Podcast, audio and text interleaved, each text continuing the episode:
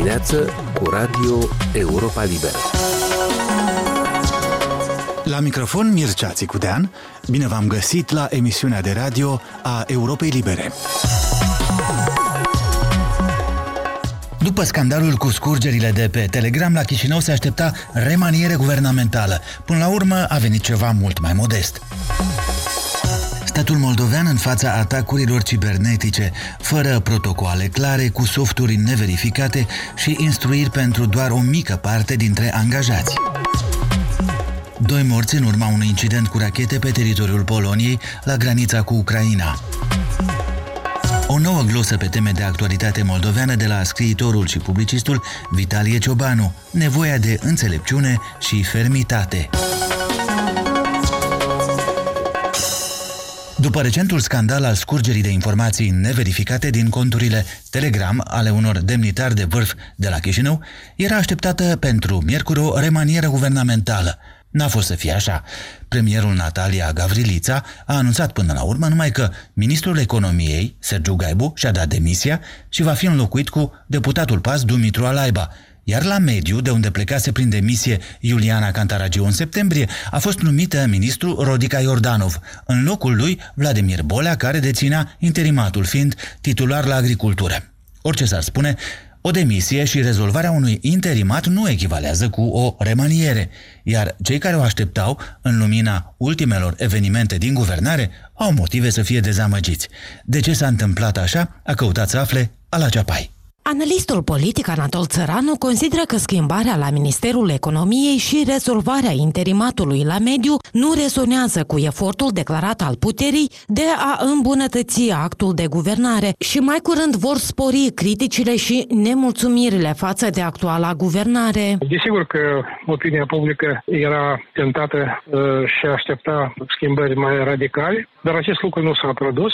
Aceste remanieri nu cred că vor influența substanțial mersul lucrurilor în ceea ce privește combaterea uh, multiplelor crize care se confruntă astăzi Republica Moldova. După toate probabilitățile, pe interior, Partidul de Guvernământ, dar și președinția încă nu sunt pregătiți pentru o remaniere mai cardinală la nivel de componența guvernului. Analistul politic Ion Tăbârță de la Institutul Viitorul crede că PAS nu are destule cadre pentru a face remanieri guvernamentale. Noi până acum am văzut că practic anumite schimbări făcute în guvern de către cei la PAS provocau un anumit deficit de cadre competente și doritoare You.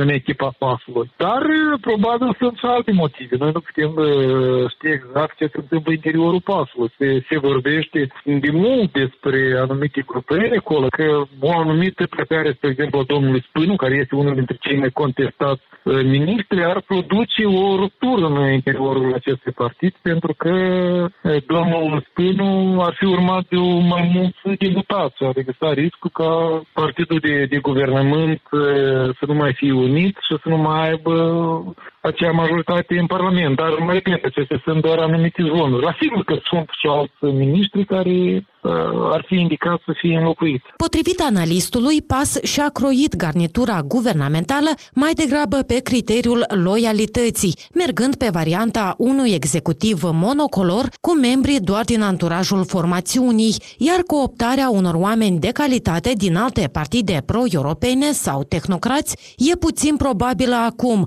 după recent recentele scurgeri a corespondențelor private ale mai multor demnitari de vârf ai guvernării. Din Chișinău, Ala Ceapai pentru Radio Europa Liberă.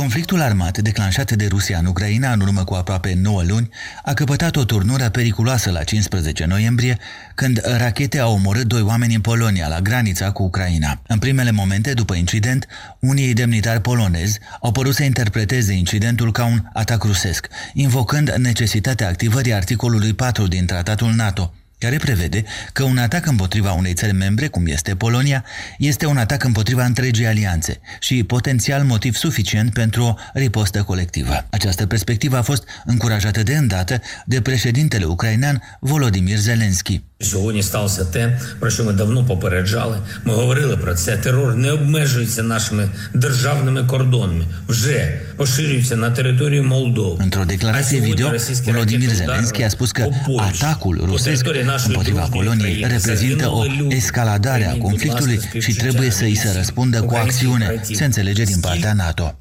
Rusia a spus că n-a avut nimic de a face cu incidentul.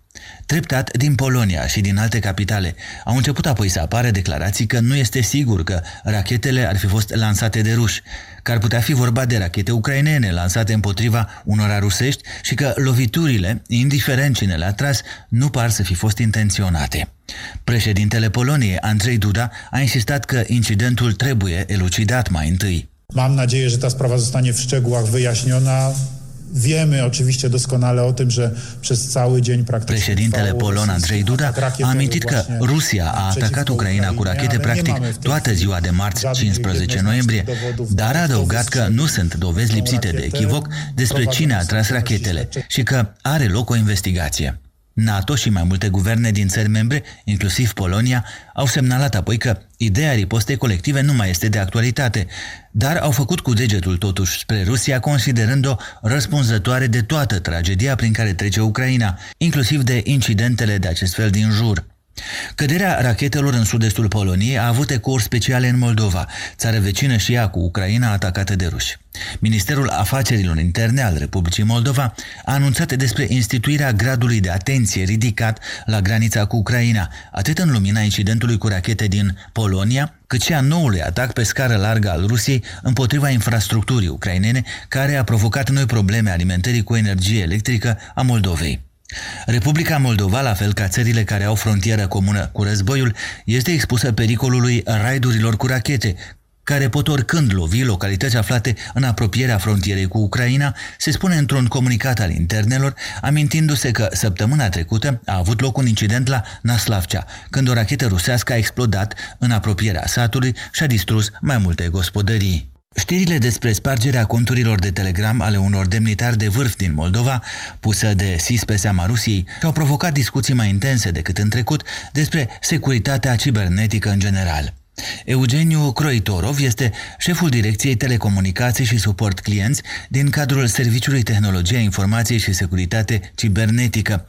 Colegul meu, Nicu Gușan, l-a întrebat de ce trebuie tocmai acum să acordăm mai multă atenție acestui fenomen. 2022, cum am spus, au fost intensificate atacurile cibernetice și cel mai mare atac care a avut loc asta a fost în luna august, în sfârșitul lunii august, când atacatorii au încercat să indisponibilizeze mai multe site-uri guvernamentale și respectiv asta a fost înregistrat ca unul din, deci chiar cel mai mare atac cibernetic din din ultimii 30 de ani sau din istoria independenței Republicii Moldova. Care e scopul atacatorilor până la urmă? Iată, dumneavoastră ați exemplificat, spuneați de atacurile tip phishing, de altă natură, dar dacă putem puțin să explicăm și ascultătorilor care nu sunt din domeniu, nu înțeleg acești termeni care sunt foarte tehnici, putem puțin să, să explicăm cam ce ar însemna și care e scopul. Vor să fure date sau pur și simplu vor să bruieze munca instituțiilor de stat? Ce vor să, să obțină prin aceste atacuri autorii? În mare parte, atacatorii intenționează să facă disponibil anume site-urile guvernamentale care sunt, așa să spunem, fața unei țări sau unui stat. Respectiv să defameze fața statului. Aceste atacuri de tip de DOS, ele au acest scop pentru a face indisponibil și de a arăta că nu este capacitate suficientă pentru a preveni aceste atacuri sau pentru a menține paginile oficiale în funcționare.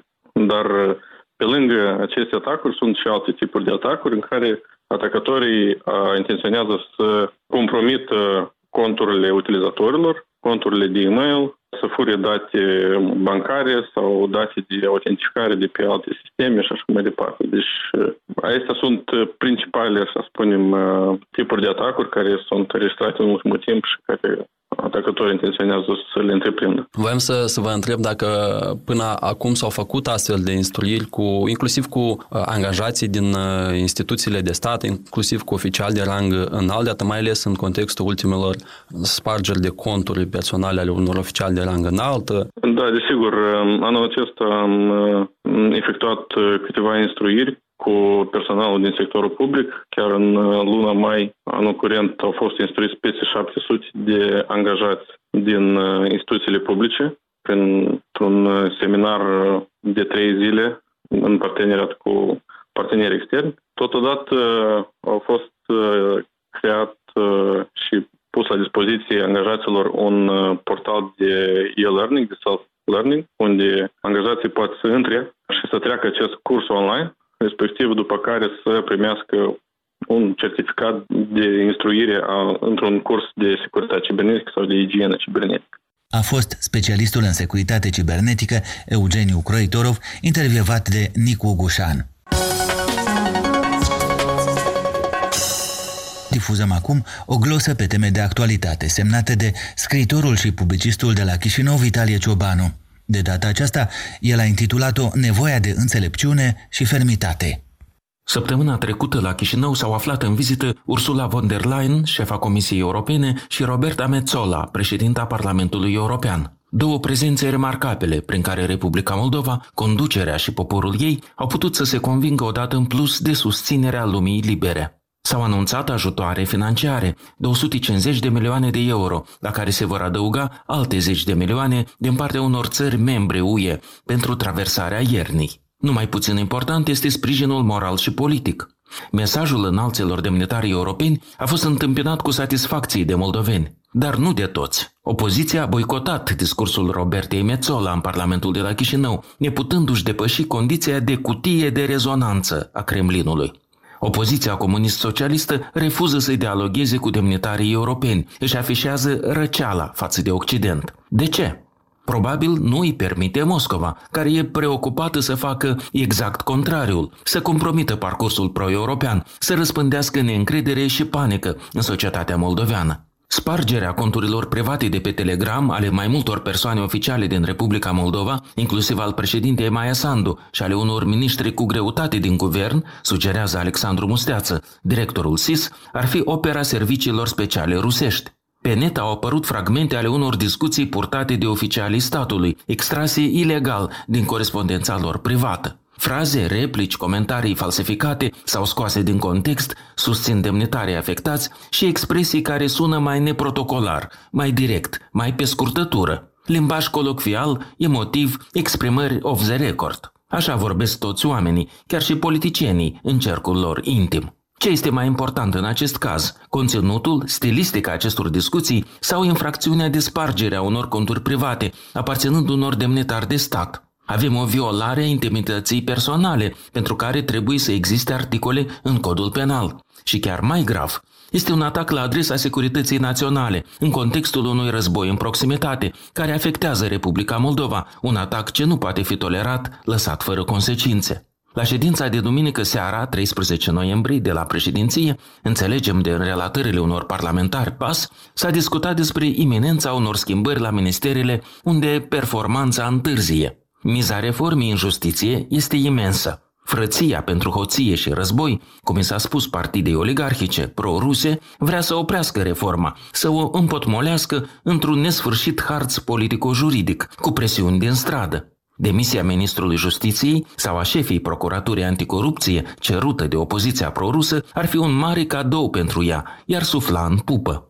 PAS are nevoie de revitalizare, de o revalidare prin anumite remanieri de guvern, păstrând oamenii de bază care duc greul schimbării.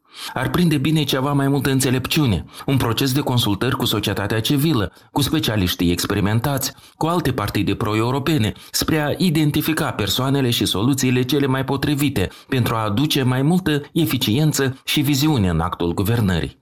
Ieri, 15 noiembrie, atacul masiv cu rachete rusești asupra Ucrainei a lăsat fără curent electric timp de câteva ore numeroase localități din Republica Moldova. Una sau două rachete au căzut pe teritoriul Poloniei, stat membru NATO, au ucis doi oameni. Incidentul e în curs de investigare. Nimeni nu vrea o escaladare a conflictului, dar e foarte limpede că în Republica Moldova este nevoie de măsuri mult mai ferme. Prioritatea absolută este asigurarea securității naționale pe toate fronturile, intern și extern. Din Chișinău pentru Radio Europa Liberă, Vitalie Ciobanu. Emisiunea noastră se încheie aici. Vă mulțumește pentru atenție Mircea Țicudean.